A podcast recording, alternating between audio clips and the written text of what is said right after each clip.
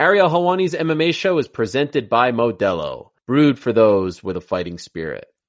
Hey everyone, it's Ariel Helwani. Welcome back to another edition of the program. And as always, we are presented by our good friends over at Modelo, Modelo Especial, brewed for those with a fighting spirit. Now, we've got a very special show for all of you. Wednesday night, late night styles, when the freaks come out, we did a post fight show on ESPN radio. Yes, live from coast to coast, international. We took calls. It was great. We reacted to Wednesday night's event in, uh, in Jacksonville, Florida. So we will play that for you in case you missed it in its entirety. And then after that, I've got an exclusive interview with The Undertaker, Mark Calaway himself, 10 years in the making. I've been wanting to talk to this man for 10 years and I finally got the chance to do so Wednesday afternoon. So stay tuned for that as well. This one means a lot to me. But before we get to all of that, I want to tell you about an incredible story in the UFC that many of you are probably familiar with. On Thursday's episode of the ESPN Daily podcast, ESPN's Tom Rinaldi talks to the great Mina Kimes about his in-depth reporting on heavyweight Walt Harris, who of course tragically lost his daughter Aniah Blanchard in late 2019. In the episode, Rinaldi explores Harris's quest for justice outside the octagon and how it affects his mindset going into it. Of course, he fights this Saturday night against Alistair Overeem on ESPN in the main event of that card. There's an SC featured piece coming out about his story on Friday, so please look out for that. It's an incredible piece and Tom Rinaldi, in my opinion, is the best in the business at what he does. And so you know when his name is attached to it, it is worth watching. I've seen it. It is worth watching. Also, of course, we have the final two episodes of The Last Dance airing on Sunday evening, 9 p.m. Eastern on ESPN. I can't believe it's almost over. I'm so sad about all this. I've enjoyed it so much. I've enjoyed the docu-series immensely about Michael Jordan, the Chicago Bulls. You know about all that. But I've also enjoyed listening to my guys, Jalen and Jacoby, because immediately after the broadcast, each and every week, they talk to my friend, director Jason Hehir about the making of the series. Great behind the scenes stories, great anecdotes. If you haven't been listening, you should be listening. It's called Jalen and Jacoby The After Show presented by State Farm and AT&T and you can find it on Apple Podcasts or wherever you get your podcasts. Ladies and gentlemen, welcome to Ariel Helwani's MMA Show!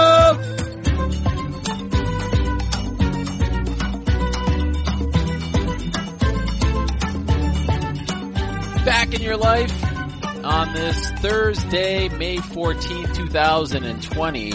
It just became Thursday, May 14th. It's midnight on the East Coast. I'm Ariel Helwani, and how fun is this? For the first time ever, we get to do a live UFC post-fight show. This is the Helwani show right here on ESPN Radio, the ESPN app, and SiriusXM Channel 80. We're reacting to the UFC in Jacksonville, but guess what? The UFC in Jacksonville isn't over. We're in the midst of the main event, and it's a great main event between Anthony Smith and Glover Teixeira. They're going into the third round as we speak. It's been a fun technical fight, so we'll react to that once it's over. But so far, it's been a great night. We'll be talking about about that for the next hour right here on ESPN Radio. We are presented by Progressive Insurance, making it easy to bundle your home and car insurance. So this has been the second UFC event in the past what four or so days. It's been great. We had one on Saturday, UFC 249. We have one tonight. By the way, this main event right now between Anthony Smith and Glover Teixeira heading into the third round. You can watch it live with me on ESPN Plus as the third round is about to get underway. It's a close one. It could be 1-1. It could be 2-0 for Anthony Smith. Smith looks good. Glover Teixeira has a mouse under, I believe, if memory serves me correct, yes, his left eye. And so it's a really fun one. So pop on ESPN Plus, fire up the radio, and let's talk some fighting. 10 fights uh, on this card. Uh, there was supposed to be 11. Earlier today, we found out that the Karl Roberson versus Marvin Vettori fight was canceled because Roberson failed to make weight. And then he had complications due to the mishap with the weight and went to the hospital late last night in Jacksonville, was discharged this morning, and now he's feeling better. They actually had a uh, run-in at the hotel. Vettori very upset. He's had a lot of cancellations over the past five, six months, so he kind of let out some frustration. So it went from 11 fights to 10 fights, and overall, it has been a very fun night of fights. And I gotta say, once again, I really enjoy the fights with no fans. I'm not trying to be a hater towards the fans. I love the fans. Without the fans, I'm nothing. By the way, Glover Teixeira is about to finish Anthony Smith here. Let's keep an eye on this. This is really good stuff. I hope you're watching ESPN Plus. But the event with no fans has been really, really fun for a couple reasons. You really get to hear what the corners are saying to the fighters, and you could feel the shots. Like I was watching the co-main event between Ben Rothwell and and uh, OSP, Ovince St. Preux, and I could feel each and every one of those shots from the heavyweights, in particular the knees to the body. Those hurt. And so it's a different element. It's a different, it's a different way to watch a fight. It's a brand new wrinkle. I'm not saying that I don't want to see fights in front of fans ever again, but this has not been a detriment. And perhaps there are other sports watching this as well. This has not been a drawback. Dare I say I kind of like it more? I don't know. I don't know. I kind of feel like I like it more. Anyway, I want to hear from all of you. Do you like it better with fans? Do you like it less without fans? Do you like it less with fans? Do you like it less with more? Do you like it more? I don't know. Just tell me what you think. Do you like it more? do you like it less with the fans or without the fans? I want to hear from you. One triple eight say ESPN is the number to call. One eight eight eight seven two nine three seven seven six. That is the number to call. And later in the program, we're going to be joined by uh, some of the winners tonight. Let me run down the results as we currently stand. Chase Sherman, UFC veteran, returned to the UFC on a little over a week's notice to defeat Ike Villanueva. This was probably his best performance in the UFC. He had been in the UFC several years ago, went on a skid, three fight losing streak, comes back, fights, by the way, in, in between in bare knuckle fighting. Didn't look all that good um, you know, on the on the local circuit, he was okay. But then once he went to bare knuckle fighting, I was sort of thinking like, okay, he's probably done in the UFC because they don't want to be associated with something like that. But hey, they signed him. They needed some fighters, and he looked fantastic. Won via TKO in the second round. Great win for the Vanilla Gorilla as he calls himself. Brian Kelleher of Long Island had a fantastic knockout win over Hunter Azure in the second round. He's now won two fights in a row, and uh, this was his first fight on a new contract. Looked great in this fight, and he continues to roll. He had a big win uh, this past January on the same card as Conor McGregor versus Donald Cerrone. Omar Morales defeated Gabriel Benitez uh, via decision. You may have seen Moggly Benitez's shin on social media. I don't know why they had to zoom in on this. There was a massive gash on his shin. It was crazy. And they like zoomed in on it. And then they had like a Q-tip just like digging into that thing. I feel like I'm about to faint just talking about it. It was disgusting. Why did they have to show that? I mean, I like fighting and everything, but do I need to see an open wound with a Q-tip rubbing up against the actual bone in the shin just seemed excessive to me. Anyway, uh, Sijara Eubanks defeated Sarah Moras via decision. That was the prelims. Thiago Moises had a great ankle locked victory, victory, excuse me, over Michael Johnson in the second round. That was somewhat of a comeback win.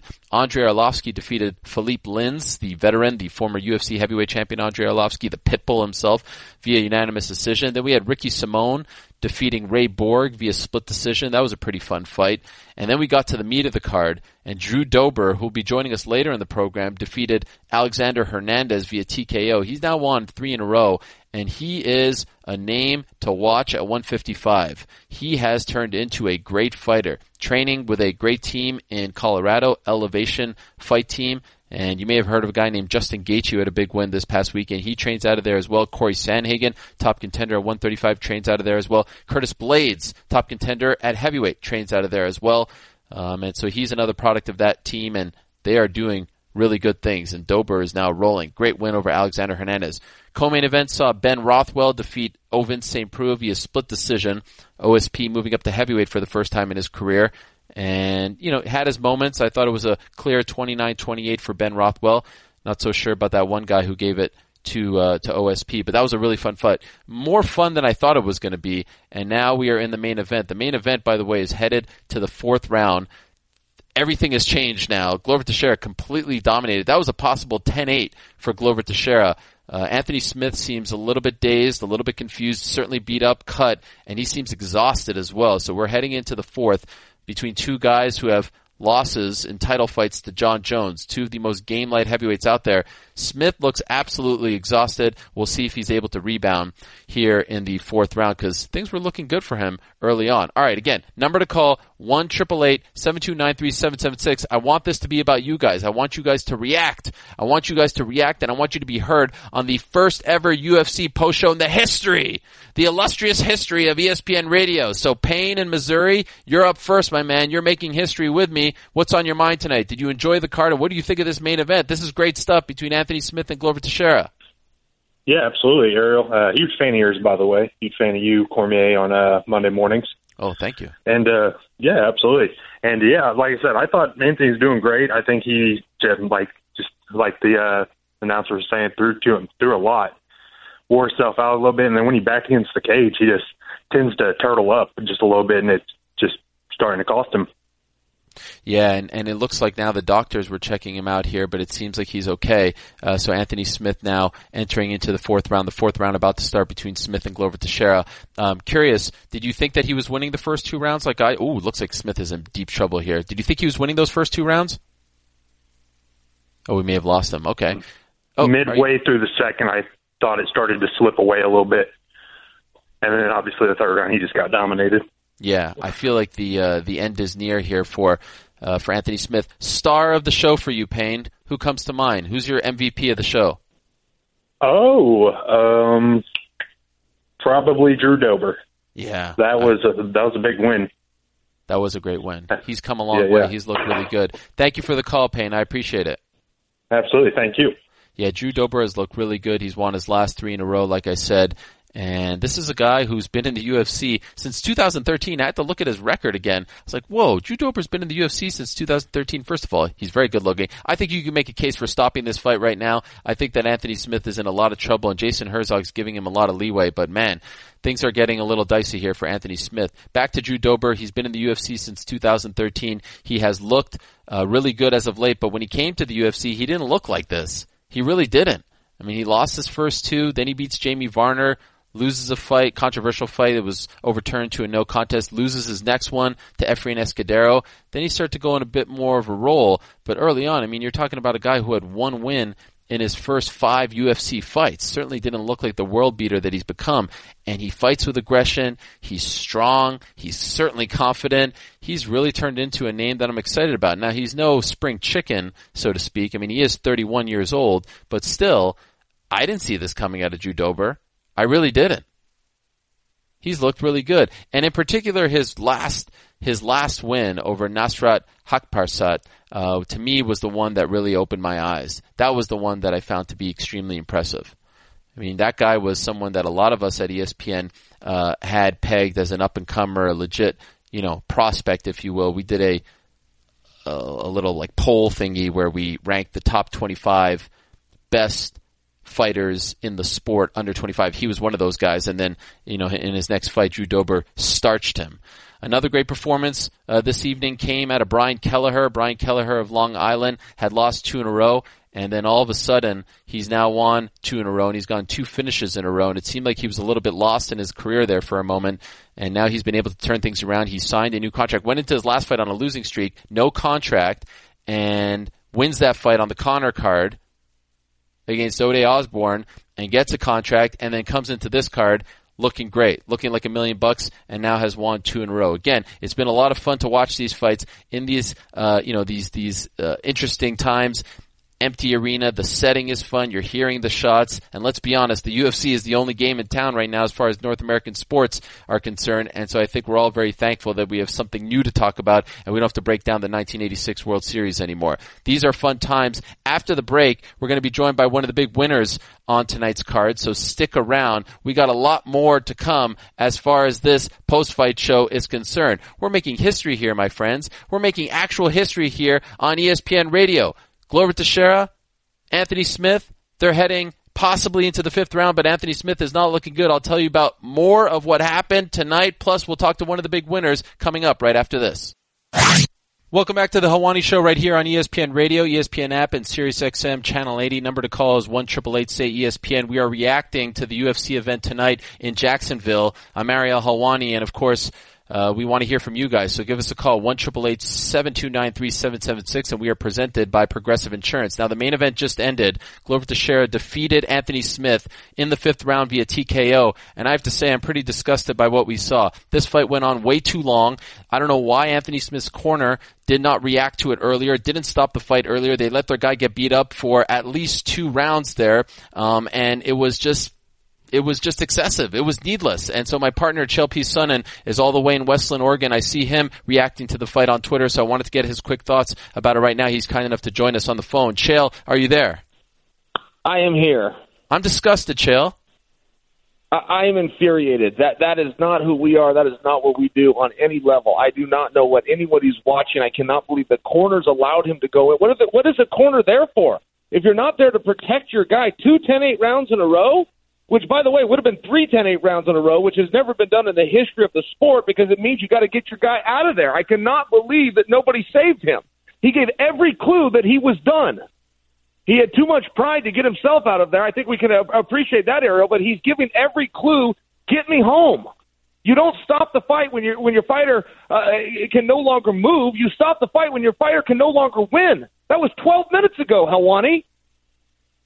Yeah, it was needless. I don't understand. Who do you blame more here? The corner or the ref, Jason Herzog? Herzog could have stopped the fight there. He's got, he's got a bird's eye view of the whole thing. Why doesn't he stop the fight two rounds ago? You know, I was a little bit confused with that, and I think I blame the corner a little bit more. Anthony was moving at times. I don't know that I buy the idea that he was intelligently defending himself, which what the rule calls for. So I, I suppose a little of this would spill over to the referee. But more important than anything, you've got the corner. I mean, not for nothing, but the referee is out there working. He's looking at stuff. He's talking to guys. He's hearing some things that perhaps you and I don't know about. In fairness, my goodness, what's the corner doing there if they're not there to uh, protect their fighter? They tell tell him to throw a jab. He knows how to throw a jab. Protect your fighter. Now, I was doing the radio show while the, the main event was going on, the back end of it, but I saw some people on Twitter say, did you hear, and, and we could hear everything, which is kind of the cool part about having these fights in front of no one. Did Anthony tell his corner that his teeth were falling out or that he was feeling like his teeth were about to fall out? According to the announcers, I didn't hear the corner say that, but I heard uh, Jon Anik in, in the announce team say that they said that, that Anthony has said what? that. I could not hear that myself. There was some more dialogue going on, Ariel, between Anthony and Glover. They talked at two different points in the fight. They stopped what they were doing and they began talking. I would be very curious what they were saying to each other as well. Is, I mean, when, when, when a fighter tells his corner, my teeth are about to fall out, I kind of feel like that's a sign that we should stop this, no? He gave every sign. He gave every clue to the referee of, hey, I need my tag team partner to step in here, which happens to be you and he gave every sign to his corner. There was a moment in between rounds, I think it was just prior to the fifth round, that the referee was talking to him. Anthony Smith did not respond to the referee. He turned and walked away. That isn't because he's too tired to talk to the referee. That is a sign. If I am a fighter and you ask me if I'm okay and I do not answer the question, I am giving you an answer while hanging on to my pride. Right. We're talking to Chael Sonnen here on the UFC post-fight show. Ariel, this is infuriating. I, I've never thought this about a fight before. I really can't remember this. I'd have to go all the way back to Don Frye versus Amaury Bitetti wow. before there was commissions. I cannot believe what we saw here. And I don't understand. Then you go look at the judging in the in the Ricky Simon fight. For goodness sakes, one guy gave that fight to Borg. I mean, I don't.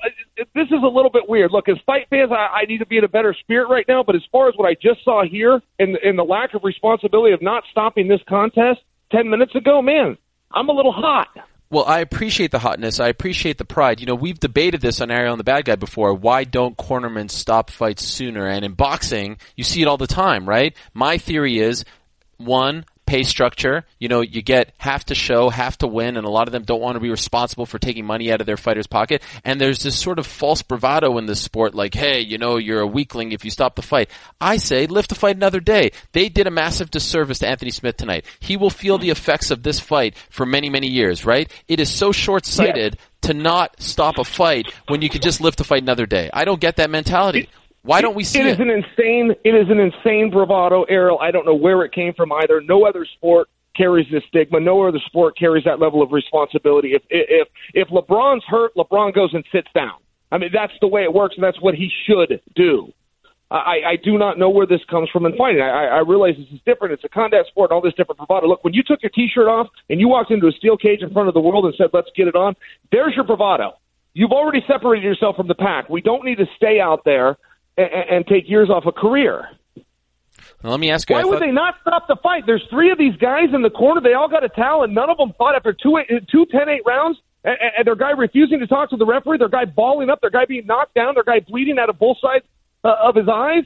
And by the way, then tells them, I think that my teeth are broken. N- nobody picked up the clue.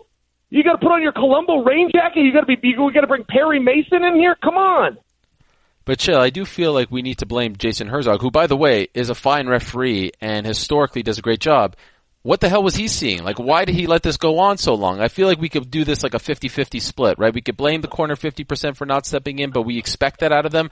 I expect more from Jason Herzog, to be honest. Oh, every, everybody's hands are dirty in this thing. I, I really don't know what I just saw. I mean, it, it was no way to end a night. It, it, it was such a fantastic event and all the precautions and everything that went into it. I, I, I just don't understand why we had to we had to do that to Anthony. I'm I'm a little bit confused. And, and, and Ariel, I mean, I mean, look, I think we've set our piece on this. Let's go ahead and spin it another direction. What a job by Glover. Yeah. I mean, just not for nothing, you. but what a job by Glover. Forty years young, forty-one years. You know, been in this business for a long time now. What what is this? His his fifth fight in a, uh, win in a row. If I'm wrong, it's his fourth. But I mean, that's quite a streak for a forty-year-old man. Oh yeah, I mean, I didn't see this coming from him. He's 40 years old, as as you said. He turns 41 in October. He's been in this game a long time. Now improves to 31 and seven. He's won four in a row. Now the guys before Anthony Smith weren't quite contenders, but still four in a row in the UFC is four in a row. Very impressive. I thought Anthony won the first round, maybe the second. In your opinion, what did what did Glover do to turn this thing around and do it so effectively and dominantly?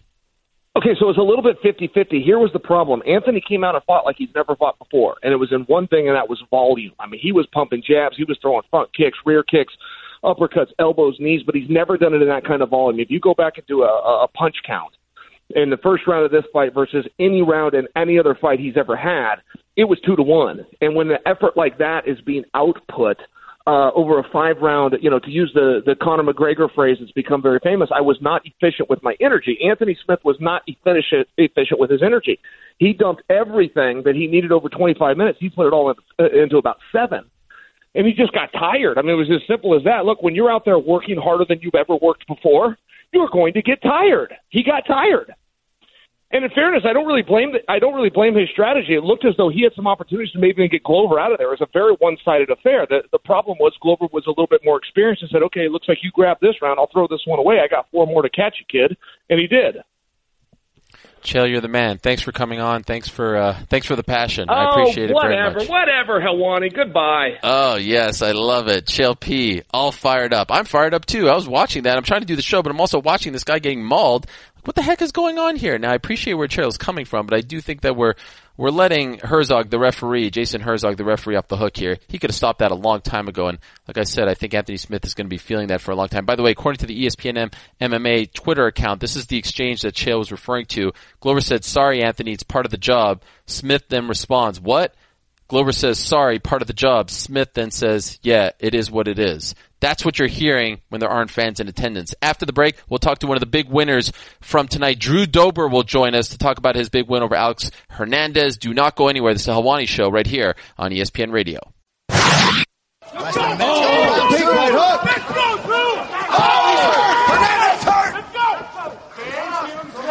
Oh, Dober really going for it now. Hernandez taking a lot of shots on his feet. Oh, wow.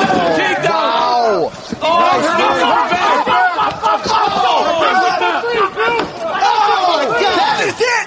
Drew Dober with a win and a number next to his name next week. Welcome back to the Helwani Show right here on ESPN Radio, the ESPN app, and SiriusXM Channel 80. One triple eight say ESPN is the number to call. And as always, we are presented by Progressive Insurance. I'm Ariel Helwani reacting to tonight's card, not Saturday's card, tonight's card, old habit. It's rare that we get a Wednesday card for the UFC, but we just got one that wrapped up in Jacksonville. Glover Teixeira defeated Anthony Smith in the main event. It was hard to watch towards the end because Glover Teixeira was just beating up Anthony Smith and it was very excessive and I thought his corner or the referee Jason Herzog should have stopped it way earlier. Now one fight that didn't have any of that controversy came earlier in the main card. It was Drew Dober extending his winning streak to now three in a row with a great win over Alexander Hernandez. And Drew Dober is kind enough to be joining us right now from Jacksonville. Drew, how are you, my man? Congratulations. Thank you so much. I'm I'm feeling pretty uh, fantastic at this point. Where are you right now? I am currently on the bus getting back to the hotel. Um, UFC's doing a hell of a job keeping all the fighters safe. So uh, just being quarantined and, and putting back in the room so I can uh, get shoved off to Denver tomorrow. Now, what was it like fighting in that empty arena? Um, you know, I missed the fans. I missed the energy. Uh, but I can't say it was uh, like extremely unusual. Uh, once you're in the cage and you got an opponent in front of you, you kind of just zone in, and uh, that's all you think about. So, like I said, we're talking to Drew Dober. Another big win for you. Three straight finishes now. Tonight, you beat Alexander Hernandez. I'm wondering if you can assess this performance. Now, the two previous fights were stopped in the first round, a little over a minute. This one went all the way to the end of the second round. Were you happy with your performance overall? Um, incredibly. Uh, I got to go back and watch the film. That way, we put down uh, all the mistakes I was making. I love earlier finishes, and my body loves it even more. Um, but yeah, getting a finish, um, you know, against Alexander Hernandez, something I was looking forward to, and uh, you know, the opponents are going to keep getting better, and so I got to keep start uh, fishing for that finish. Drew, you said you thought you made mistakes in the fight. Oh yeah, of course. There's always mistakes you make in a fight. You can't have a perfect fight. So, what are some of the mistakes that you think you made before watching it? Of course. Um, you know, uh, judging by the way the corners were talking to me, I was uh, hucking too many bombs. Um, some of uh, my reactions to his offense, I could have closed the distance a little bit more. Um, I was headhunting a ton. I could have started working the body and the, the legs a little bit more. Um, I'm very self-critical, so I'm back to the drawing board and uh, trying to get better. We're talking to Drew Dober who had a big win tonight against Alexander Hernandez at the UFC event in Jacksonville. Three in a row now, and I was talking about this earlier. You came into the UFC in 2013. I can't believe you've been there for this long. It's amazing to me. And early on, it was a little tough, right? The the two losses, and then you win one, and then the no contest, and then you lose one. How do you explain this? You're now, to me, you're you're a name to watch. You are a legit name to watch on a roll.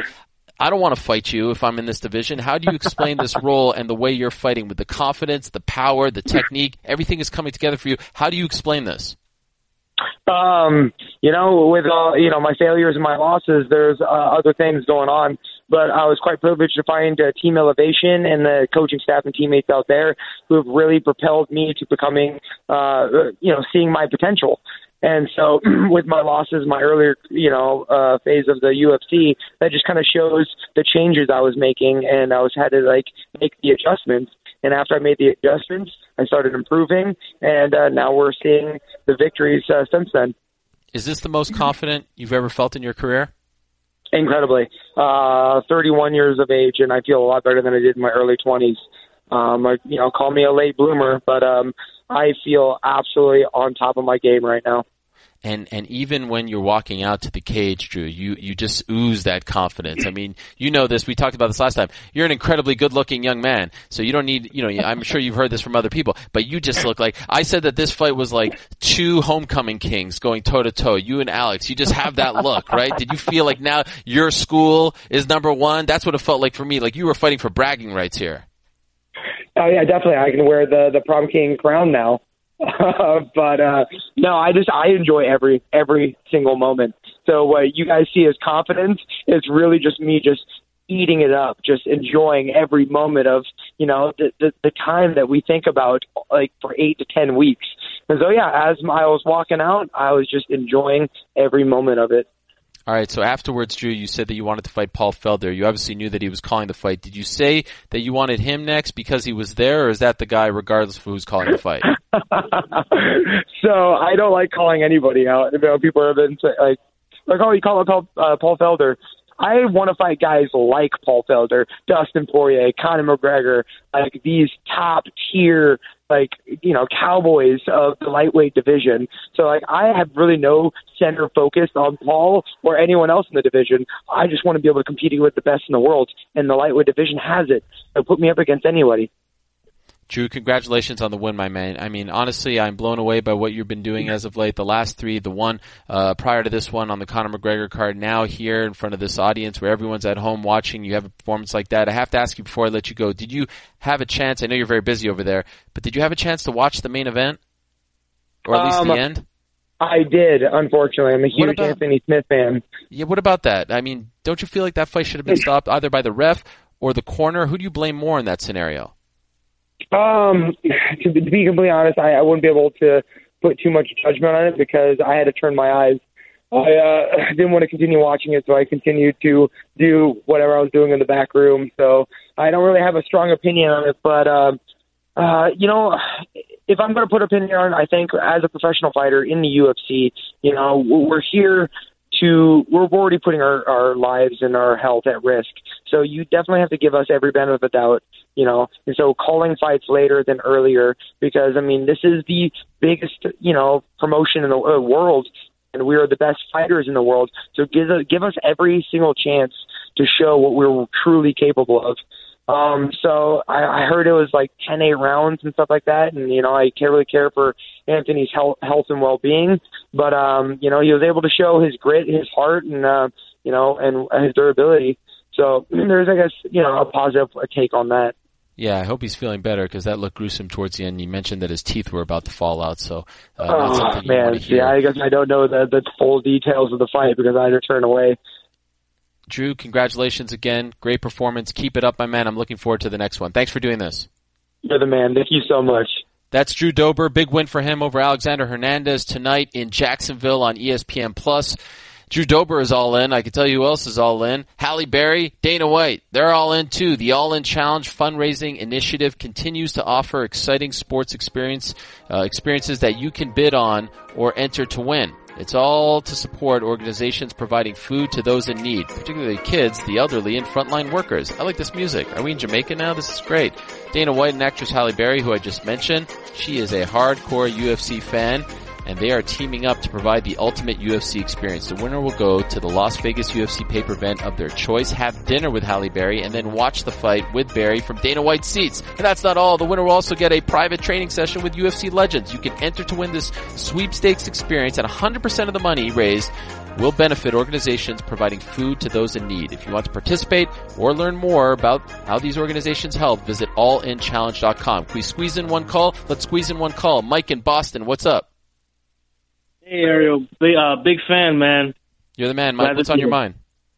Uh, basically, uh, very impressed with Glover Teixeira. I did not expect that performance of him, and you know, just what's next for him. I think that um, depending on what you do for Jon Jones next, if you do him and Reyes a rematch, I think Blachowicz and Teixeira would be a, a great matchup.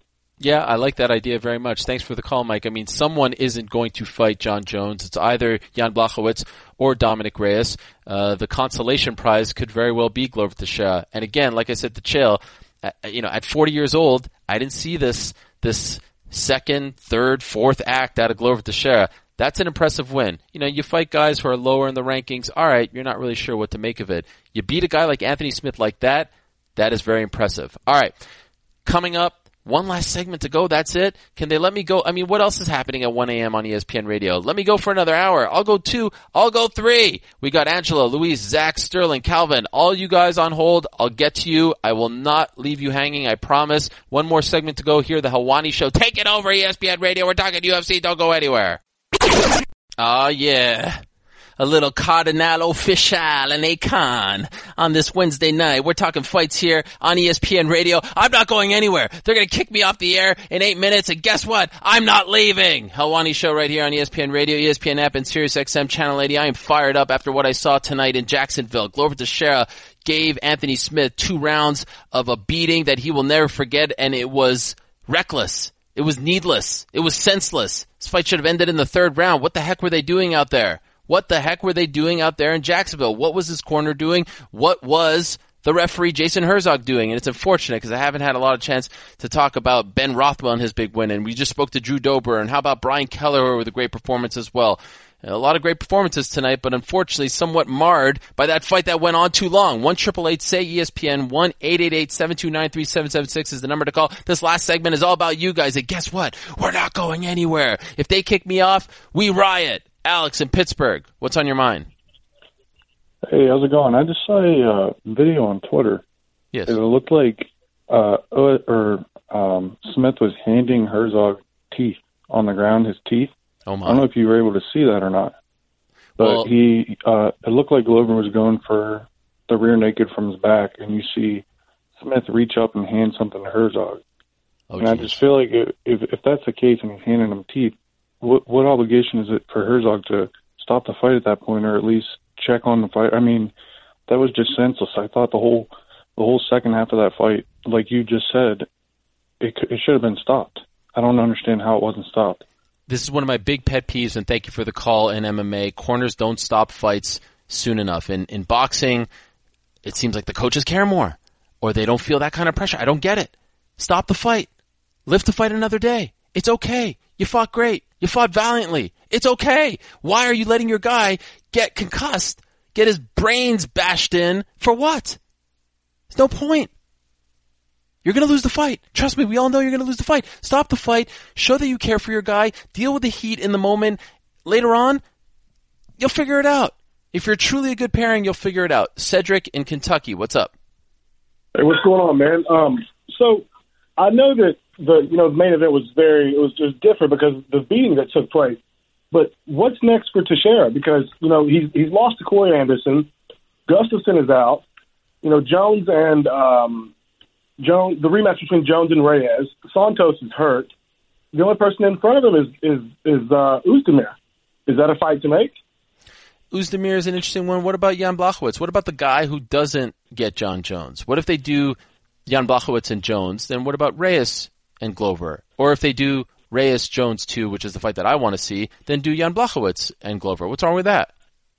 I mean that that sounds great to me. How do you see them you know lining up stylistically?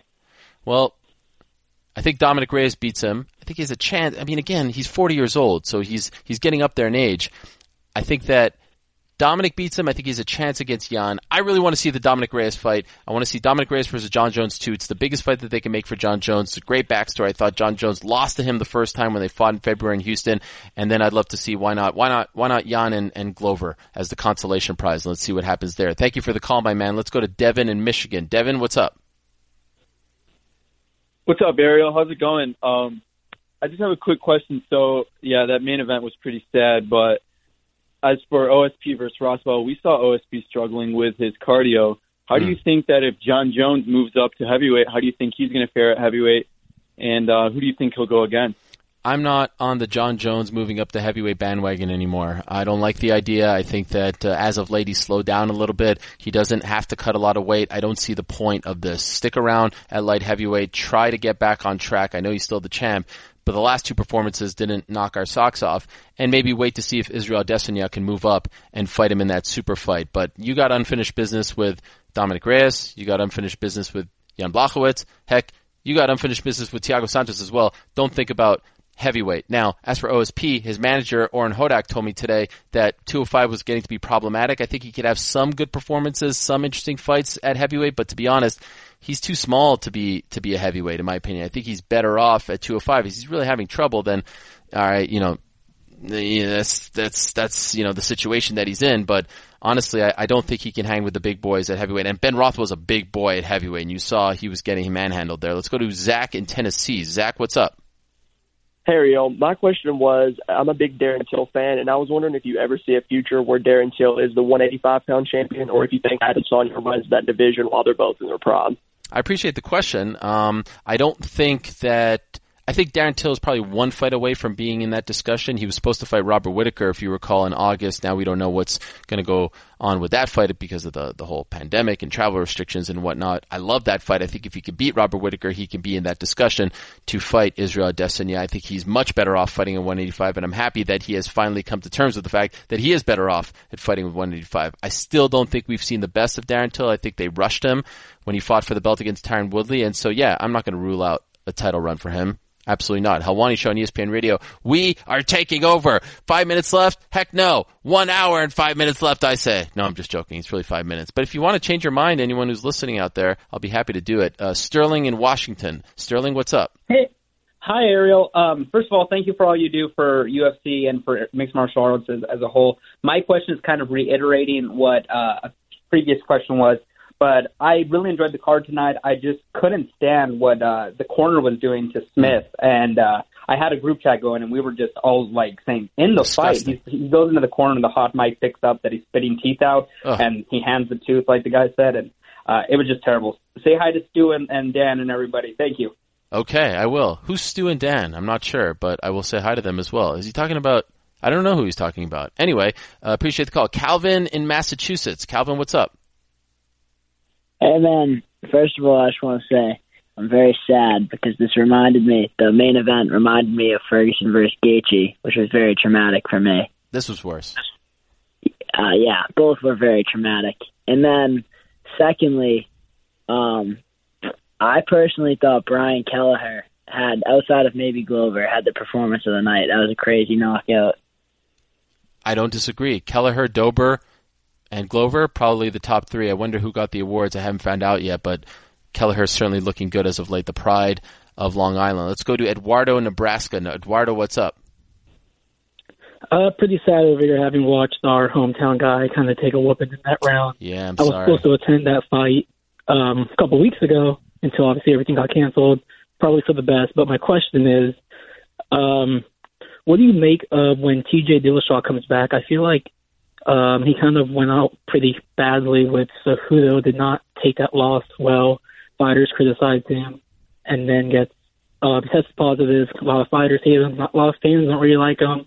Um, what do you think it's going to kind of take for him to turn his status around? Yeah, he's got to win a couple. That division is so stacked right now with Petr Yan. Of course, we don't know about Henry Cejudo. We got Corey Sandhagen. We've got Aljamain Sterling. He's got to win at least two or three to get back into that picture. Let's go to Nick and Cali. Nick, what's up?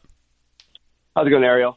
Um, my question is: so a lot of blame's being put on the corner in this, but where do you put the blame on the uh, the referee Herzog for not stopping it earlier? Listen, Um, I, 'cause a I lot think the the referee's the first line of defense, and I don't mean to cut you off. We're in a bit of a lightning round here, but I couldn't agree with you more. Jason Herzog is a very, very good referee. He should have stopped that sooner. He's literally standing over Anthony Smith. What are you seeing now? I, I respect the fact that you want to give him the respect that he deserves as the main eventer, as a former title contender, but come on. Last round and a half, he did nothing. Arguably, you had two 10-8 rounds back to back. The guy's getting beat up. He's potentially handing you teeth. If not, he's clearly telling his corner that the teeth are coming out. What are we doing here? Rocky in Ohio, what's up? Hey Ariel, uh, just want to say love you and your show there. Uh, Love you too. another question, just kind of falling off that last caller. Caller, do you think anything with the Cruz fight had to do with Herzog not stopping the fight there, with with taking so long, with the criticism Mhm. of Peterson in the last fight there? Nah, Jason Herzog is a legit ref. I mean, he's he's he's a veteran. He's an OG. I don't think it had anything to do with that. Isaiah in Texas, you get the last word. Isaiah, you got ten seconds. What's up? All right, awesome. Uh, what do you think about Brian Kelleher calling out Sugar Sean? How do you think that fight would go? I like it. Brian Kelleher's on a roll. Why not? Laissez les bon temps rouler, as they say in Louisiana. I know he's not from Louisiana, but he's looking good as of late. I'm a big fan of Boom Kelleher. All right, we're out of time. My efforts to extend us an extra hour have failed, just like the corner and the referee failed Anthony Smith tonight. But this was a lot of fun, and hopefully, I've been banging this drum for quite some time. Post fight show is arguably more fun than the pre show because you can react, you can get all heated, you can get all fired up. So I've enjoyed this very much. Thank you very much to Drew Dober. Thank you very much to my partner Chael Sonnen, and most importantly, thank you very much to all of you who called in. Again, Glover Teixeira beats Anthony Smith. We got Drew Dober with a big win. We got Ben Rothwell with a big win. All in all, a great night of fights, and the UFC is back this Saturday on ESPN and ESPN Plus in Jacksonville. I'll be with you for a pre-fight show from 1 to 3. For now though, we're kicking us, we're kicking us out of here. We're going to Sports Center all night. I'll be back on Saturday. Enjoy your evening, my friends. I love you all. Thanks so much for tuning in. I'll talk to you Saturday afternoon. All right, so that was a lot of fun. I love doing the radio shows, love interacting with the fans, and hopefully we get to do more post-fight shows because I've always felt like there was a need, an opening, a void of uh, doing a post-fight show after a big event, getting to talk to people. This is something that's common in regular sports, so why can't we do it in our sport? And so I enjoyed that very much. And by the way, we're going to be back on the airwaves this Saturday from 1 to 3 p.m. Eastern heading into the Alistair Overeem Walt Harris card. So a lot more Helwani show coming to the airwaves in the near future. Now though, let's transition over to my interview with The Undertaker. So last time I spoke to this man, October 23rd, 2010, Honda Center, Anaheim, California, Brock Lesnar versus Cain Velasquez for the heavyweight title was the main event. I'm assuming if you're listening to the show, you know about that exchange. You know about the moment. You know about Brock walking by and him saying you want to do it. But in case you either don't know what I'm talking about or you forgot or you just want to relive it as we prep for this interview with The Undertaker, here's that moment that really changed my career. Do you think, considering the size difference, that he'd be able to manhandle him like that? No, I didn't. I didn't think so. I think Brock's strength and size would over would overmatch him. I thought he would have to go into a cardio battle, and uh, I'm actually very surprised. It's almost like you're at a loss for words here. You want to do it? There was Brock Lesnar right there. What did you just say to him? I, I, it's kind of a personal thing. Uh, you know, I think maybe he needs to. Uh, yeah, I think he needs to train a little harder. Um, Are you guys cool? Personal. Who are you rooting for tonight? You know what? I uh, I got background with Brock, but uh, you know that just showed you something right there. Are you a fan of this sport? Oh, I'm a big time fan. You're one of the first guys to actually introduce MMA to pro wrestling. The gloves, the gogoplata. Oh yeah, I'm a, I'm a big fan. I uh, and I like to uh, you know the things that I can bring from MMA into into what we do. Uh, obviously, there's not many people prepared for it, you know, and uh, you know it's. Uh, I just I'm a big fan. Perhaps 20 years ago, if this sport was as popular as it is today, you think you would have done it? Safe bet, real safe bet. Okay. Yeah, it's just a little late in the game for me to start now, but uh, 20 years ago, I'd be all over it. I'll never forget how quickly that thing blew up. We ran to the back. Casey Leydon and I, my videographer for so many years, ran to the back and we were like, what just happened? We were blown away by it all. Later the next day, Sunday afternoon, Bill Simmons himself, who at the time was working for ESPN, tweeted about it. It was all over TMZ. Everyone was talking about it and I had no idea what happened. And so for the past 10 years, I have wanted to reconnect with The Undertaker and ask him, what happened? What was that? Was it real? Was it fake? Was it a work? Was it a shoot?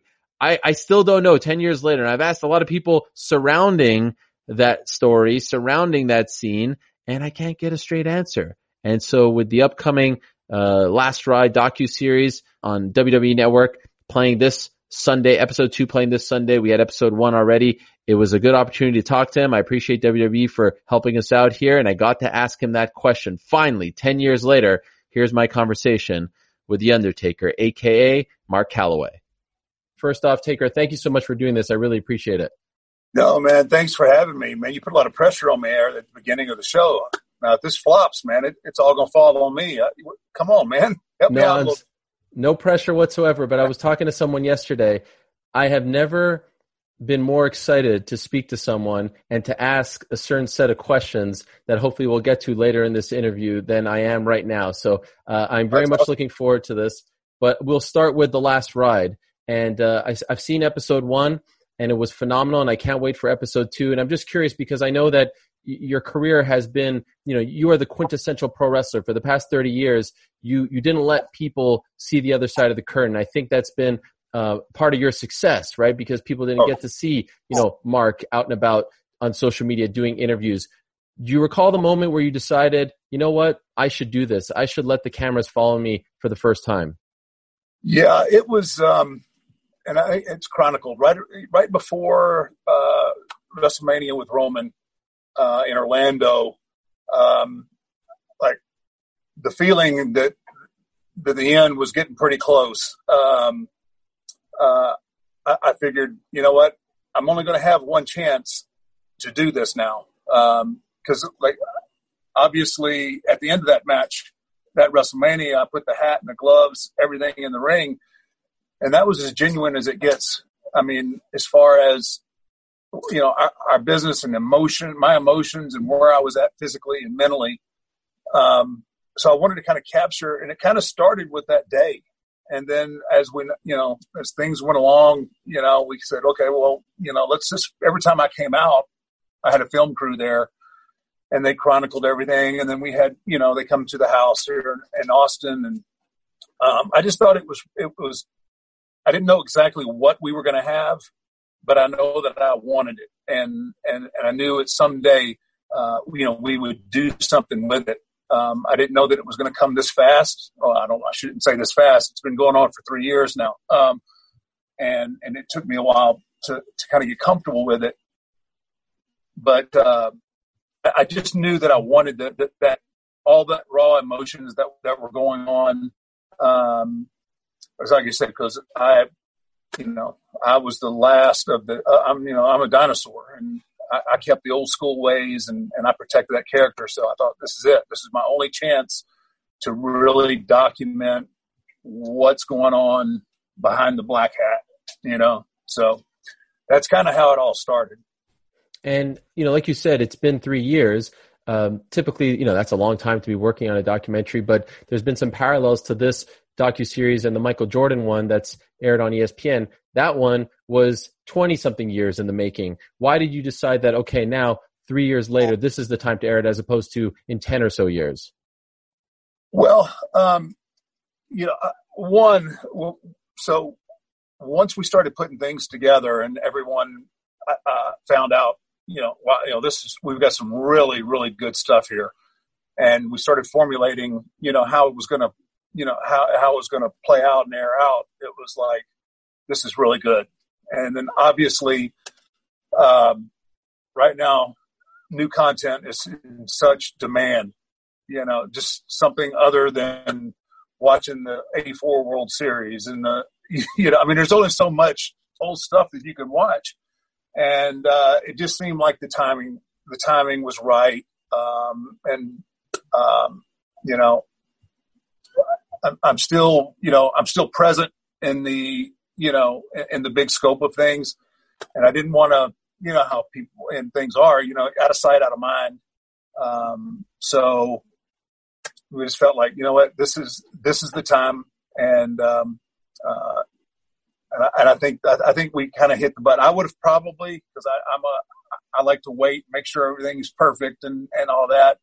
So we had of a little bit of pressure on, on the corporate side, and then you know we had the the creative aspect of it.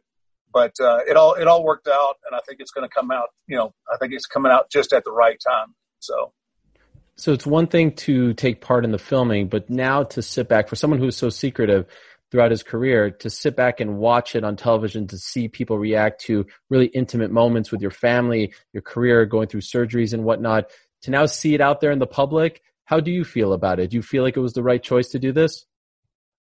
I do. Um, uh, and, and it took, like I said, it took me a long time to even get comfortable, um, you know, having this crew, you know, film crew around me. Like there were times where I forgot that I'd give them the okay because they were they were so conscious of you know of me and what I'm doing. You know, they didn't want to get in my way when I was working, and you know, but I would I, I would have the corner of my eye because that's just the way I always was. You know, I see a film crew looking at me, like, the hell are you? What are y'all doing? You know, you know, we're filming. I'm like, oh, yeah, I for, yeah, I forgot. I forgot to give you the okay on that. Um, it's been really uh, I have to say, man, it's been it's, it's been a real emotional roller coaster even for me watching this thing. Um, you know, the final episode is isn't finished yet, um, but I've I've seen probably the the ninety percent package of, of each episode, and uh, it, it's um, you know.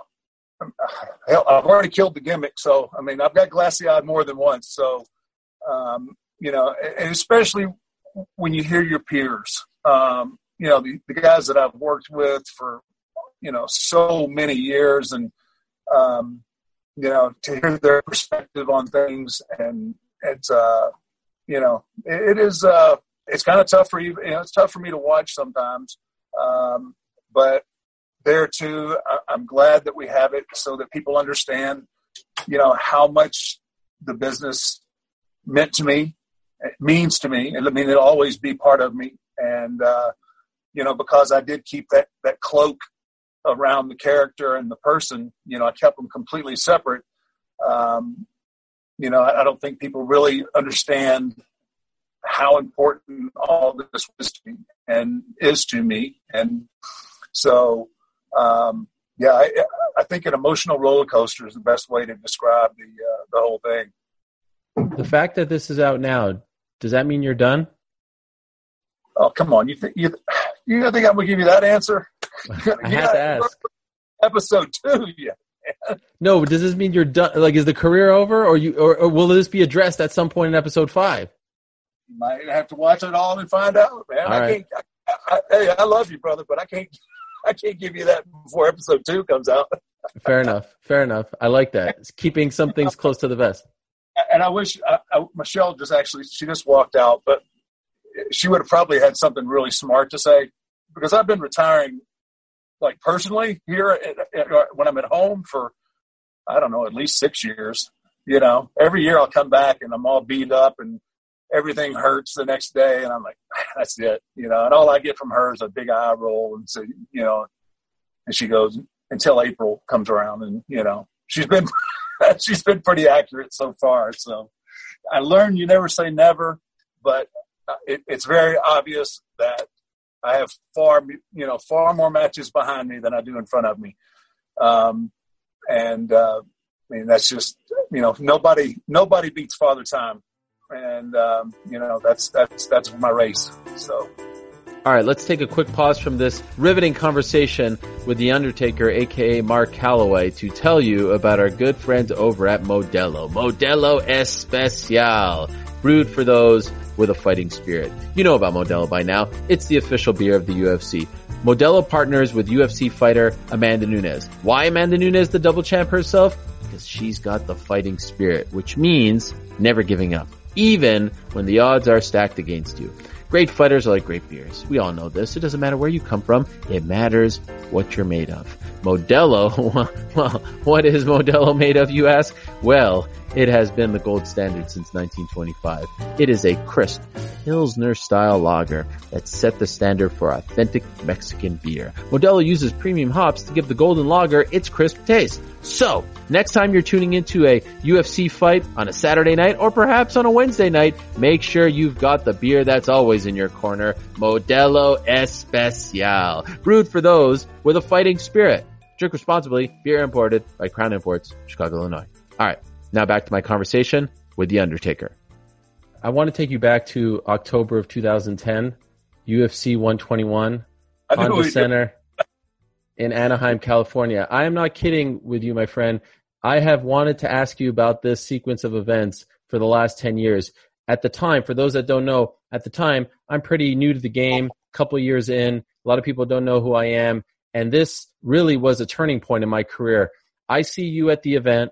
It's Brock Lesnar versus Cain Velasquez for the UFC Heavyweight Championship. I'm a huge fan. And I asked the UFC PR, and in particular, a PR guy who used to work for WWE named Jim Byrne. I mm-hmm. asked him, could I ask uh, Undertaker a few questions after the fight? You know, I'm assuming he's there to support his friend and he is going to, you know, weigh in on it. I know he's a big MMA fan. He said, yeah, sure, I'll ask. So I stood by you for the entire fight, watched it right next to you. You were locked in on the fight itself. Moments after the fight is over, we do a two minute or so interview. And right. this turns out to be one of the most memorable interviews of my career till this day. I'm asking you questions. Your eyes are kind of going off into another place. And at one point, Brock walks, walks by us and you turn to him and say, you want to do it. And I didn't actually hear what you said in the moment, but I could tell your body language changed. And I asked you a bunch of subsequent questions and it seemed like there was a rift between you two. And so after that, my world exploded. And till this day, I don't know what happened there. And since we're in this mood now to, you know, break down the fourth wall, could you explain to me what happened there? Was that real? What, what was the story behind that moment? I was there. I was there to pick a fight. Yeah, I was there. I was sent there personally to pick a fight and um, you know, I was unaware that Dana had no clue what what what was going to happen, which I felt horrible about.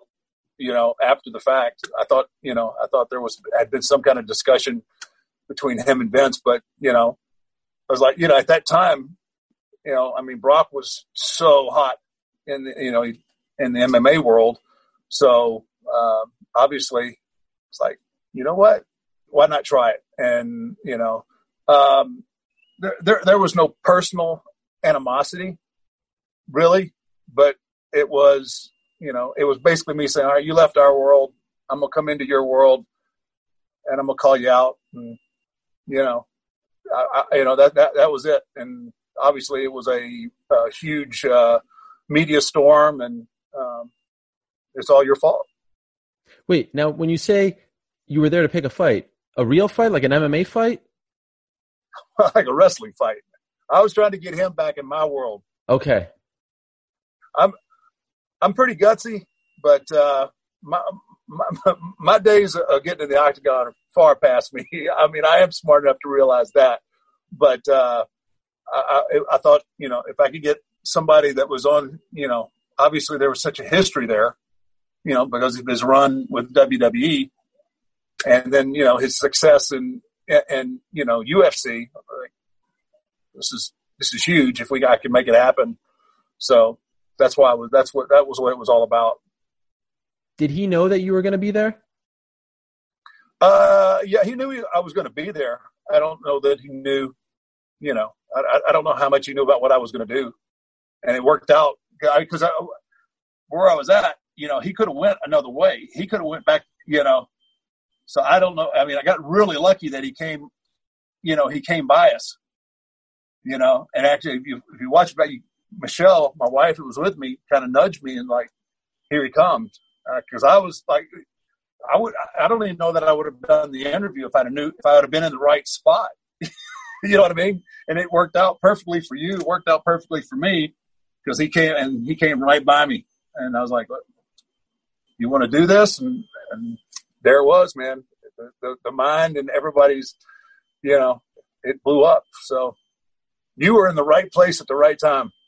Man. So people were accusing me of being in on it. I had no idea what was going on. And the one thing that I kept going back to was he walked a different way. Like usually you walk an, an opposite way to get to the back and he walked by us. And so that's why I didn't know if he knew what you were trying to do or what I had heard that you were going to go to the post fight press conference to try to make a scene. And once that video happened, once that exchange happened, you were like, okay, my work here is done and you left. Is that true? Yeah, no, I had no, I, I no, I didn't have any credentials to go to the, to the press conference. I, I, I was just, uh, you know, I, was hoping that I was in the right place to, at the right time, and uh, it everything lined up, man. I mean, the the interview, him coming, you know, towards me, it all worked out. And, you know, it it just took too long to deliver it. Um, right. You know, took a few years for it to actually happen. I wish, you know, it could have happened sooner. Um, but it was a it was an eventful night, and um, and I guess it, all, it helped all of us, brother. Yeah. How soon after that did you speak to him? Like, did you talk to him that night and say, like, "Wow, that really worked out well for us"? Uh, yeah, I you know because it wasn't a good night for him personally. Um, but uh, yeah, on, on the way out, you know, I, I stopped in and I, I, I, just, you know, I didn't talk much about that. I, I checked on him, made sure, you know, that he was okay, and uh, you know, and it's like you know we'll see what happens down the road, bro. One of those kind of deals. And and why did it take so long for that match to be put together? It was several years later. You you ended up meeting, but why why did it take so long? It seemed like you had something right there, and he left shortly thereafter. Yeah, I, I don't know. You know, um, he came in, and you know, obviously, creative is uh, you know, creative is a little different, and uh, yeah, I'm not sure why it took so long. I think they would gauge where Brock was at, you know, and it, it did. It finally happened, but uh, I would I would have preferred it happened sooner, but you know, better late than never. Although I don't remember the match, but uh, you know, it's that's a whole nother that's a whole nother can of worms there, man. And so eventually, you ended up meeting at WrestleMania, as you alluded to. Could I ask? Do you regret the streak ending? Do you think that that was a mistake? Um, you know, internally, and the way this business works, like I, I knew it someday that it would, it, it probably would. And in our industry, you just don't, you know, you don't walk away like Floyd and you know retire undefeated or Rocky Marciano. It just doesn't happen that way in wrestling. So I mean, it was always in the back of my mind um, uh, that it would end. Although most of my you know my peers and and people that I worked with thought it was horrible decision. Um, and, you know, and I just asked Vince, you know, I, I said, are you sure? You know, I said, is this, is this what you want? And, you know, he was like, if it's not Brock, who, who, who, you know, who can beat you? Right. I mean, from the way the streak was built. And by that time, obviously, so it was like, all right, well, you know, it's your call. You know, everybody thinks that I have all this juice, you know, that like I can, I can you know, say yes or say no. I mean, I could have said no, but what what good was that going to do? You know, mm-hmm. that really had a lot of disappointed people. Of what do I do? Not go out, or uh, you know, uh, I, I, throw a tis, tissy, and I'm not. If I don't go over, I'm not going to win. This is not me. I'm business, and, uh, and and business comes first before anything personal. And uh, so I just double checked and made sure that he was, you know, he was 100% sure that's what he wanted to do, and that was that's that was the plan. So I went with it. One thing that I've learned in this uh, documentary is that you're, uh, you know, obviously you're a human being and you have feelings. Uh, at times you have self doubt and, uh, you know, you're unsure. And it's like we, we view you, you, you're such a, you know, you're such a larger than life character on the screen that it's hard to imagine that you would ever doubt yourself, that you would ever lose confidence. Are, are you, is it possible that the Undertaker, Mark Calaway, is he a sensitive guy? Is he, you know, is he someone that, uh, is a little unsure of himself throughout his career? Has that been a theme for you, or only later on? No, in fact, when the when the match and I got it was all over the concussion. Um, you know, at that time you have to kind of realize what I'm going through. So, and, and I think it's covered at the end of one is like I'm so I'm working, so I'm doing WrestleMania, and I'm going from WrestleMania and going to have some kind of surgery uh, to repair whatever was hurting before I went into mania. And then I go and rehab. And then I go right into, and I call it camp now because I don't work a full schedule, right? So I have to kind of train, you know, like, like a fighter does. Like I have to back out 16 weeks and I have to figure out what my goals are, whether I need to add weight, whether I need to lose weight. Um, biggest thing being, you know, it, it is getting my cardio and, and all that, right? because it's just you know when you're on the road all year long, you just stay hardened, you stay in shape, your body is used to the trauma. So anyway, so I had to stretch a time there where you know I was only working you know once a year at Mania or twice a year at, at most on some kind of special you know if they had a special Raw or, or SmackDown or something. And I think what happened with that is it, it just caught up to me. You know, my hip and I mean everything was was you know hurting and so I couldn't like get in the ring and spar and, and do that kind of stuff. So my body wasn't used to the trauma, uh, you know, of a match. And, and then, you know, most guys aren't able, aren't physically able to throw me around quite like Brock could, you know. And, uh, you know, so I took a lot of, you know, a, a lot of different bumps that I don't normally take and, and all that. Um, as far as being sensitive and you know all that. No, and I've always been really sure of myself. Um, I don't know after just like like a after a couple of years of really having a, a, handle on what the Undertaker character was. I mean, I, I mean, it's it, it kind of took over, and I mean, I, I, talk about it. There's not, there's not much that can happen um, inside the world of uh, of professional wrestling or sports entertainment now, as, as we're referred to. But like, I didn't feel like I could. I had the answer to. You know, there's nothing that happened. Nothing could happen in a match. You know, somebody get hurt, something like that. That I didn't feel like I could adapt on the fly and make it make it work. And you know, if I was in the ring with somebody that was was horrible, I always felt like, you know what, I'm good enough that I can make this good you know. So I, I was always really confident um, until until I got that concussion, and then you know we get. I've had plenty of concussions and injuries and all you know all that, but the, I think it was the magnitude of the concussion. Um, like I don't remember, you know, I don't remember that match at all. Wow. My, my last memory, the day of that WrestleMania, is about 3.30 in the afternoon when I had a conversation with my wife backstage. Now, there is a process that I go through, you know, from when I start stretching, when I start, you know, going to see the doctors. You know, I mean, there's a, it's a big process and it's, you know, I mean, I went, I did it all. I don't remember doing any of it. Wow. My memory picks up my memory picks up that night in the in the hospital at about 4 a.m. That's when I finally remembered what my name was, you know, why, you know, where I was at, I mean, it's it was bizarre. It was like somebody. It's like I was a lamp and somebody unplugged me. wow. It was like, yeah, it was really, and that shook me because I've never like I had I've been injured in matches. You know, I've I've I've, I've had my my orbital bones. You know, I've had my orbital bones busted out and continued with matches. I've broke I've wrestled with broken ribs, broken foot, torn muscles, and always you know I've been on, caught on fire. Um, you know.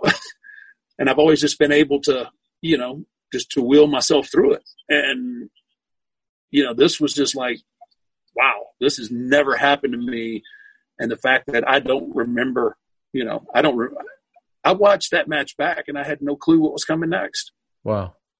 Yeah. So that, that's what, that's what rattled my, my confidence, you know, because I came back the following year and, uh, I wrestled, uh, Bray Wyatt and you know, I, I mean, I did all my due diligence. I went to all you know the, the doctors, and I mean, I got all my clearances, and you know, everybody said, "No, you're good. You're good to go." You know, obviously, if it happens again, you need to make some serious considerations. But um, you know, as I'm as I'm you know waiting to go out, my music's about to start playing. Man, my head is just. I mean, you know, normally where I'm so zoned in, and I, I mean, I've already turned into Undertaker I mean, I, I've got all kind of self doubt in my head, like worried about the first, you know, the first bump I take, you know, I mean, am I, am I going lights out again? And, you know, so that was, that's really, um, you know, over the last 30 years, I mean, you know, initially when you start you don't know, you know, you're green and you don't know anything, yeah, you have all kind, you're riddled with self doubt, self doubt. You know, back when I started, nobody wanted to help you, you know, and if somebody did help you, they were they were usually screwing with you, trying to make you know make you look silly. But uh, yeah, not till not till after that did I have much you know doubt about what my abilities were and where I stood. But that was you know it, it's it's very ironic because when I wrestled um, when I wrestled Ric Flair uh, at, at Mania, you know, he came back and he thanked me. He says, he goes, you have no idea what you just did for me. His, you know, cause they treated him so badly at WCW. He had no confidence. Hmm. Ric Flair, right? And I'm, and I'm looking at him as he's telling me this and my head's just like going, you're freaking Ric Flair. How do you not have confidence? And his was different than mine. His mine was physical. His was mental, but you know, still until it happened to me, I had, I had, I didn't really ever understand it. And then, then it became crystal clear where that, that self doubt, you know, that self doubt comes in. And, and, could I ask, what is life like for you now? Because it's clear in the documentary at times, you know, you're beat up, as you just mentioned. It's hard for you to walk. Uh, you're limping. In, in 2020, here we are, May of 2020. Is, is every step a strain or do you just feel like your body is broken? No, you know, so on a on a day to day basis, do I feel? I mean, obviously, I feel more than probably most people do, uh, but you know, no, not not, not like you know the day after a match or, or you know after I train, like when I'm preparing for a match. You know, I mean, I, all the stuff that I have to do, uh, you know, just you know, just the ice and the cryo and the stretching and all, all I mean, it's just it's a never ending schedule of things you have to do to keep yourself going. On a day to day basis, I'm I'm okay. I mean, I don't feel as well as I'd like. You know, I don't get up and you know, I mean, I've got a young daughter that's uh, very athletic and loves to to move around. Um, you know, obviously, I wish I could move around better. You know, and, and, and chase her and, and do things, but you know, I have good days and I have bad days. But I mean, there's not a day that goes by that I don't, you know, I don't feel the 30 plus years on my body. Um, but uh, I've fortunately learned over the last probably the last eight years. I've started taking much better care of myself. Um, I've dropped a ton of weight, which has helped a lot for the joints. Um, I eat better. I, I, I train. You know, I, I try to continue to train whether I'm getting ready for something or not. Where you know, normally after I, you know, after an event, I would, you know, I take an extended amount of time off um, and then you you know when you when you stop training, then so do your your good habits, right? And then you eat crappy food, and so you know that's I, I've learned I've learned that the uh, you know I got to take better care of myself uh, you know now to get the most out of this as I can, uh, most out of life. You know, I mean I've I've wrung the sponge pretty dry as far as the wrestling uh, aspect of it, but you know I've got a few years left here to you know raise my daughter and and and and be a good dad her, to her, and obviously I want to be able to you know play sports with her and, and do all that. So I got to continue to keep it on, man. There's a feeling after watching the WrestleMania match of last month against uh, AJ Styles, the Boneyard match, that you have now extended your career. Um, a, is that accurate? And B, did you enjoy it? Did you like it as much as everyone else did? Yeah, I mean, obviously it wasn't. Um, it, it wasn't what uh, I trained for. It wasn't what I was expecting to do. You know, I mean, obviously we planned on being in Raymond James Stadium with eighty thousand people there. Um, I think we got, you know, we were we were fortunate in the sense that we got to go off site and not, you know, try and have a match in a in an empty, uh, you know, an empty warehouse. Uh, I was really proud of it in the sense of how innovative it was. Um, it was half half wrestling match, half movie. Um, it was, uh, but once again, I, I, felt like it paid off on the story that was built.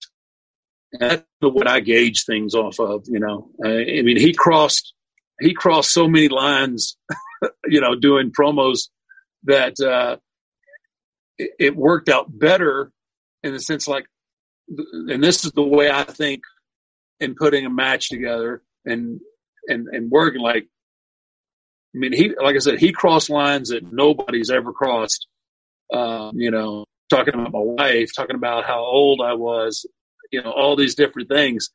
So the, the promos that he cut were so, um, you know, so you know deep and cutting. Like, there's no way that I could have went in and had a, you know, I could have had a wrestling match, right? I mean, it had to be something like that to make it pay off because that's how I would do things in real life, you know. Well, Taker, I can't thank you enough. I really appreciate the time and uh, congratulations on episode one. I can't wait for two, three, four, and five. And, and thank you for answering a, a question that I've been wanting to ask you for quite some time. It's uh, it's been something that's been on my mind, and, and now I feel like a sense of relief. So thank you so much for this. I really appreciate it, and congratulations on everything. Make sure, yeah, UFC, you were you had nothing to do with it. You, you were right. innocent. hey man, I want to come back on to talk fights. Hey, I would love it. You have an open invitation. Right now, I feel like I've taken up an hour of your time. I wanted to ask you about upcoming UFC fights and your favorite fighters. Do you want to give a who's your favorite fighter right now? Who's your guy to watch? I tell you what, I don't know who I'm more impressed with. I mean, is Tony tough or what? Yes. And wow, he was not playing. Uh, I, you know what? I, I want to see Gaethje fight Khabib, and I want to see him fight Conor. Man, some fights in that in that division, and uh, and tell your boy DC, he needs fight Ngannou. Come on. okay, I will relay the message. I know. You know what? DC's gonna give him props. He he, he takes him down. You know, obviously I wouldn't want to trade with him, but I think you know, I think a double leg and press him up against the cage. DC will hold his own pretty good, man. I love it. Like I will, it. I will relay that message. We, hey, we have a date. Next time it will be just UFC talk. All right. Absolutely. All right. All the best to you. Thanks, man. Enjoyed it. Man, that was so much fun. I really enjoyed that. I was kind of nervous all day for that. What a nice guy. And I really want to talk to him, you know, in the near future about fighting because I know he's a huge fan and the connection kind of got a little, uh, wonky there towards the end. And, and, and I could tell that he wanted to talk about MMA and I wanted to talk to him about MMA. And there was so much more that I wanted to talk to him about, but, uh, we only had, uh, so much time with him and, uh, he was out somewhere in, in the woods. He told me beforehand and the connection wasn't all that great. So, uh, we, we, we worked with what we got. It was a great conversation. I really do recommend if you like The Last Dance, this Last Ride docu-series has been great. And so I suggest checking that out. Everyone loves The Undertaker and, uh, just what a nice guy. You know, I use The Undertaker. My wife and I use The Undertaker to scare our kids. uh, when they don't go to bed, when they're just dilly dallying and playing video games or not listening to us, we, I wanted to tell them this, we play his theme song and they go running up the stairs. And so they all got a kick out of the fact that I was going to talk to him on Wednesday afternoon and they were a little freaked out about it all. I, I told them that he might come out of the screen and, and eat me and send me to heavens. My kids don't call, uh, cemetery cemetery. They call it heavens. At least my daughter does. And, uh, so I told her that I was going to go to heavens, but uh, then my wife didn't like that and got into a whole thing. Anyway, it was great to talk to the guy and I wish him the best and uh, I wish his family the best. And he has really given us a lot of great memories. And I love the fact that he's a big MMA fan. If you notice, he wears the gloves. He does gogoplata moves. Like the guy has really taken a lot from MMA and it's been really cool to see that evolution over the years. It's also been great to see the evolution of TST. He is world renowned. I was on his brother's radio show last week and there they are talking about him in Burlington, Vermont, like he's some kind of celebrity. So without further ado, it's time for TST's minimalist tips of the week presented by our good friends over at Modelo, setting the gold standard for authentic Mexican beer since 1925. Modelo, brewed for those with a fighting spirit. TST's minimalist tip of the week. I am no star, Ariel. I'm seeing you everywhere. You're on TV all the time last week. It was like Sports Center became the Helwani show 24-7. You're on the radio all the time. Saturday night, I just kept hearing you on the radio. You're everywhere. You're on Instagram Live. You're getting interviewed on Instagram Live rather than you doing the interviewing. I don't know. Like you deserve a statue or something. You know, I would like, uh, I would like more, if I'm being honest. I would like more. I would like to be seen more. I'd like to be heard from more. Um, you know, it's not enough. If you ask me, it's not enough, but we are trying. Rome wasn't built in a day, you know? All right. So, uh, this week's tip. So as we are uh, all at home, of course, we have time to go through our possessions. And I always love going through my wardrobe. I probably go through my wardrobe every few months. And so, uh, a minimalist wardrobe is a hot topic in the minimalist chat rooms. And so what I like to do is every few months I look inside my closet and I look at each shirt or each pair of pants, pair of shorts, whatever, and I ask myself, how often do I really wear this shirt? And if the answer is no, or if the answer is really not that often, then I donate it or I give it to someone or sometimes at work we leave clothes out on one of the tables in a common area and it just give give away for taking. I gave away a bunch of old basketball jerseys that I had just for free to get it off my chest. And it's such a free who? feeling. Which, which, which players are we talking about? So I had a, I, I used to be a Duke fan. I'm no, I no Oh longer am, but I had a, uh, Whoa. Jahlil Okafor jersey that I gave away. I, yeah, big year 2015. Duke, love that team. Uh, I gave away my Timberwolves Kevin Garnett jersey because I just wasn't wearing it. And, uh, I gave away a few football jerseys, a Colts Reggie Wayne jersey, a bunch of random ones, Adrian Peterson Vikings jersey.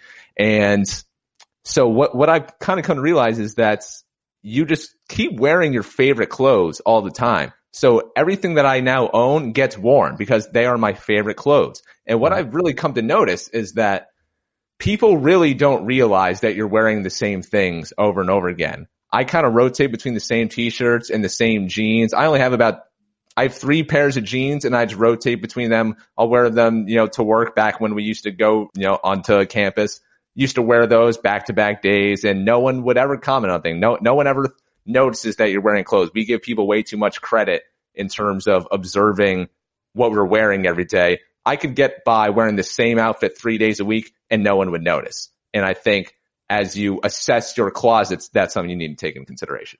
Well, you know, uh, this is actually of all the tips that you've ever offered us, the the the the words of wisdom. This is probably the one that hits home the most for me because I have a hard time giving away old clothes, not because I don't want to help out. Like I, I, I if I could go to a store right now and buy a whole store for people, I would do it. I get so emotional when it comes to clothes. Like, oh, I wore this for this moment. I was a dad and my son and I went here while I was wearing this or I wore this for this occasion.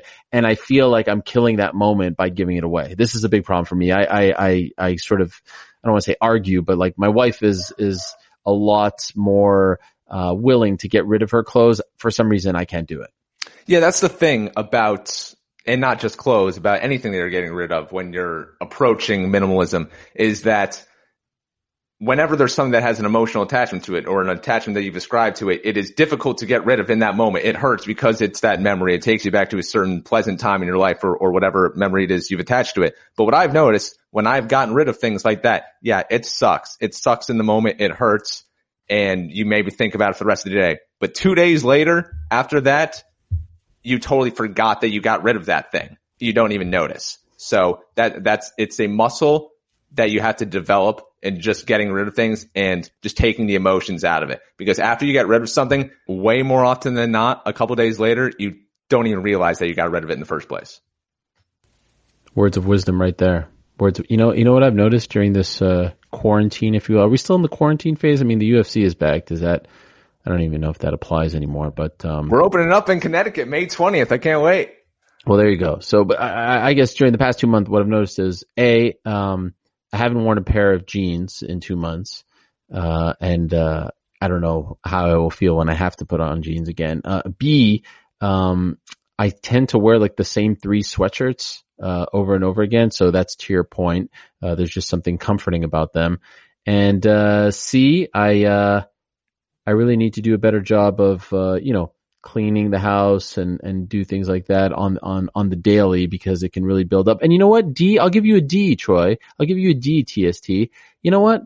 I think I've been spending a lot of money on, uh, on haircuts and I feel like I can kind of get this done myself these days. I mean, it takes some time. Who are you paying to cut your hair? Oh, I have a, a standing Tuesday appointment for like the last five, six years. What? Yeah. Is this person coming into your home? You're allowing an outside person into your oh, home? No, no, no, no, no. Oh, you're saying, whoa, whoa, sorry. I thought you meant before. No, I cut my own hair. Oh. I've been cutting, well, you haven't noticed?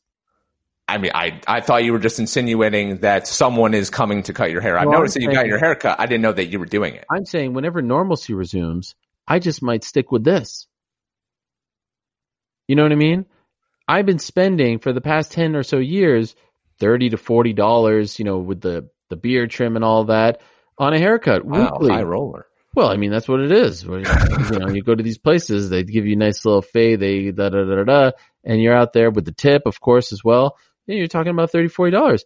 And, uh, you know, I don't know if I need to do that anymore. I haven't gotten a haircut in two plus months. I'm going crazy. Yeah, exactly. So, you know, I, I would suggest trying it out yourself and seeing if you can pull it off Oh, yourself. no, I don't trust myself. I, I do have one question. So what do you wear when you're getting all dressed up for these fancy schmancy sports center interviews? What are you wearing on the bottom? Uh, sweatpants. Really? Yeah. See, I could never do that if I were you. Obviously, I'll never be in your Wait, position. You want, I need you think I'm wearing the full suit? No, I don't think you are, but I just I can't do I can't do that. When we're doing the radio show or when we've done the radio Yeah. show, I get dressed up like I'm going to work because it just puts me in the work mindset Mm-hmm. so that I can do a good job. I, I couldn't do a sports center hit from my home with a suit jacket on top and sweatpants on bottom. I don't think I could perform to the best of my abilities that way. Dare I say, I feel like I perform better because A, I'm comfortable. Who doesn't feel good in sweatpants? And, uh, and B, I'm used to working from home. My career started wearing the exact same thing, sitting at the same desk, you know, using very similar equipment and just grinding like this. You're more of an office kind of guy. You're more of a guy, kind of guy that likes to interact with people and get like the human, you know, touch. For sure. I, I, I'm I'm the kind of guy who I'm good at this. If my the rest of my career is this scenario right here, I've never had more fun than I did on Saturday. I had my Sports Center camera set up to my right. I was sitting at this very table where I'm sitting at right now doing radio. I've got the TV to my left. I'm writing on my computer articles. I'm doing radio hits throughout the day, all from like the radius of three feet. And I was loving it, wearing a hooded sweatshirt and sweatpants, and I couldn't have been happier. I could not have been happier. And let me tell you something. If anyone ever sees me ever again, if you extend your hand for a handshake, you will not get a handshake in return. Don't ever ask me for a photo at an event ever again. Don't ask me for a fist bump, an elbow bump. Don't ask me for anything. All right. I'm just going to be walking around and, and not interacting with anyone. I'm done with interaction. Now you want to email you, you want to tweet me, you want to DM me, you want to do anything like that. I will respond within seconds. Human interaction, I'm done with. I can't wait to give you a hug when I see you next. Never. I will never hug another human being ever again. Unless it's Daniel Cormier, because, you know, we've got a real connection. He's teaching me a lot of things about life. Tennis shoes. You probably call them tennis shoes, don't you? I actually don't. I call them sneakers. Okay. I call them running shoes. All right. I feel like that's what normal people That's call fair. them. Uh, but anyway, that's been fun. I appreciate everyone who continues to uh, listen and enjoy that show, download that show, rate that show, subscribe to that show, review that show.